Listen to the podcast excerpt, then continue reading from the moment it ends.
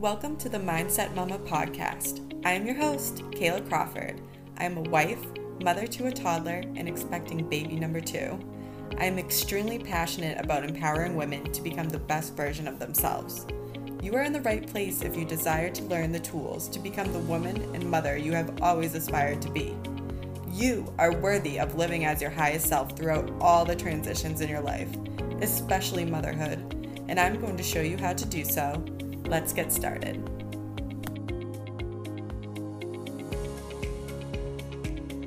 Hello, hello. Welcome back to another episode of the Mindset Mama podcast. I'm your host, Kayla. And if you're new here, welcome. Thank you so much for tuning in today. So it is Motivation Monday, which means I have another motivational episode for you. And this is something I feel is very consistent in just about everyone's life. You really can't avoid this. And that is how you can change yourself when you can't change others. And let me be clear when I say when you can't change others, you really can never change others because everyone has free will. And just try to think back to a time in your life where you try to change someone how did that go for you? was it extra stressful and just frustrating because that person wouldn't change? Probably. So it's up to us if we want to live happier lives to look at ourselves and what's going on inside and pulling up what is really triggering us and working on that because a lot of times our triggers are what we need to really learn in our lives to you know become better people. So if i've tr- talked about this a few other times but if something's triggering you that means you have some healing to do. So our triggers are actually our most important asset because they show you how you can become a better person. When someone who you have some, a somewhat intimate relationship with will not seem to change their toxic ways it can be very very frustrating to say the least whether it's a spouse, a friend, a coworker, or a family member, these situations can be very emotionally taxing. So oftentimes we look at other people and criticize them for what they should be doing and how they are making our lives worse. This way of thinking is normal, but it can be a very, very slippery slope. You may have heard someone say, when you can't change someone, change yourself. And that can be very triggering to hear, like what I was just telling you when we started this episode. And you may say things like, you don't know what they've done to me. You don't understand how hard it is to do my job when they won't cooperate. You don't know how frustrating it is to see the trash filled to the brim when I ask my husband a hundred times to take it out and he always forgets. While these statements are true and feeling these emotions are undoubtedly extremely, extremely frustrating, Talking about the problem is only going to make it manifest into something larger and make you feel even more frustrated, anxious, and stressed. So if you are not able to remove this person from your life, or if it's just little things happening that isn't enough to make you want to re- remove this person from your life, a change needs to happen. And if it is not happening within them, it needs to happen within you. Or else you're going to keep going on this cycle, keep going on this cycle, and it's going to be very detrimental to your mental health. So, this is not about toxic positivity. I'm not saying to be toxically positive. It's about taking control of your life and being a victor, not a victim. As one of my favorite people, Joel Osteen, always says, he always says, you need to be a victor, not a victim. and it is so true you attract more of what your dominant thoughts are. So most people think about what they don't want and wonder why it keeps showing up over and over and over again. Like, I don't want to go to work and have this lady huffing and puffing because she hates her life. I don't want to go to work because I'm going to have to sit in traffic and blah, blah, blah, blah, blah. There's probably someone who got pulled over and everyone's going to be stopping to look at them. if you live in Boston, you know what I mean. I don't live there anymore, but I'm just thinking back to my commuting days around there. So, how do you change what is going on within you in order to manifest a new experience? Well, first, you have to recognize that everyone has free will. So, once you understand this, it's easier to come up with solutions. We are all born with free will. You cannot wish or manifest someone else to do something that they are not willing to do themselves. That's why when you see people post advice on how to manifest a specific person to love you, that is quite literally impossible. If you're like, I want Joe from my job to fall in love with me because I'm obsessed with him and he's so hot, you can't manifest Joe to love you. Okay, I'm sorry, but you can't. no matter how bad you want to, you cannot make another person act in a way that you desire. So even if you have good intentions, like even if you desire someone to break free of self sabotaging behaviors like addictions and making strings of horrible life altering decisions, you unfortunately cannot make someone change. I know it's super frustrating.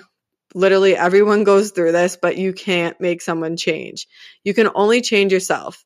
And how frustrating would it be if everyone could just manipulate your life because they think something is the best for you? If that was the case, a lot of people wouldn't be living in their own truth and power. They would be at the mercy of whoever wanted to play their puppet master, really. So imagine if someone tried to manifest you into into their lives and you just don't like them but they just like kept trying to create you to become a certain person and eventually their thoughts manipulated you. Like that would be an awful awful awful way to live. So you have to think about it that way. Like we all come to this planet with a soul contract and when we were in the spirit world wanted to come down here and do. And some of us chose certain paths for a reason. So you don't want to mess with someone else's karma, and you really can't because everyone has free will. So, number two is you have to get real with yourself. One of my favorite quotes ever is Insanity is doing the same thing over and over again and expecting a different result. That is by Albert Einstein. he was a very, very smart man. So, complaining to the person you wish would change or to other people about how this person is disrupting your life a million times clearly isn't making the situation any better. So come to terms with that and realize that you have to be the one to start making some internal shifts.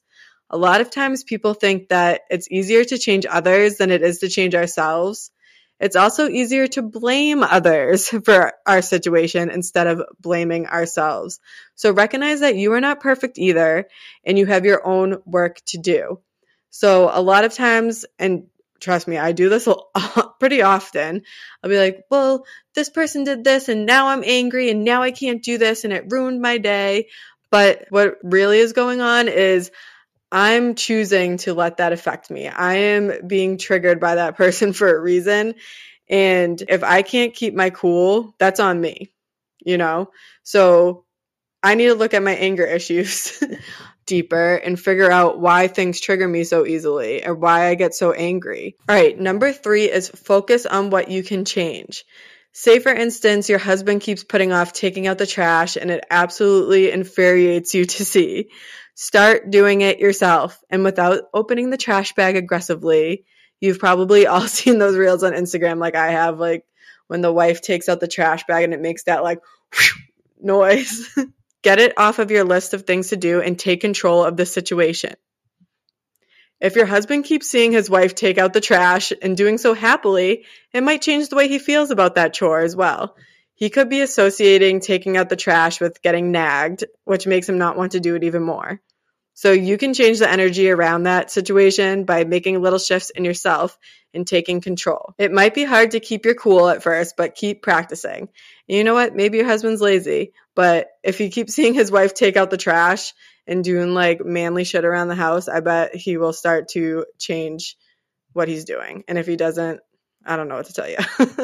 so, number four, take out your journal and take inventory. So, ask yourself who has been triggering you a lot lately?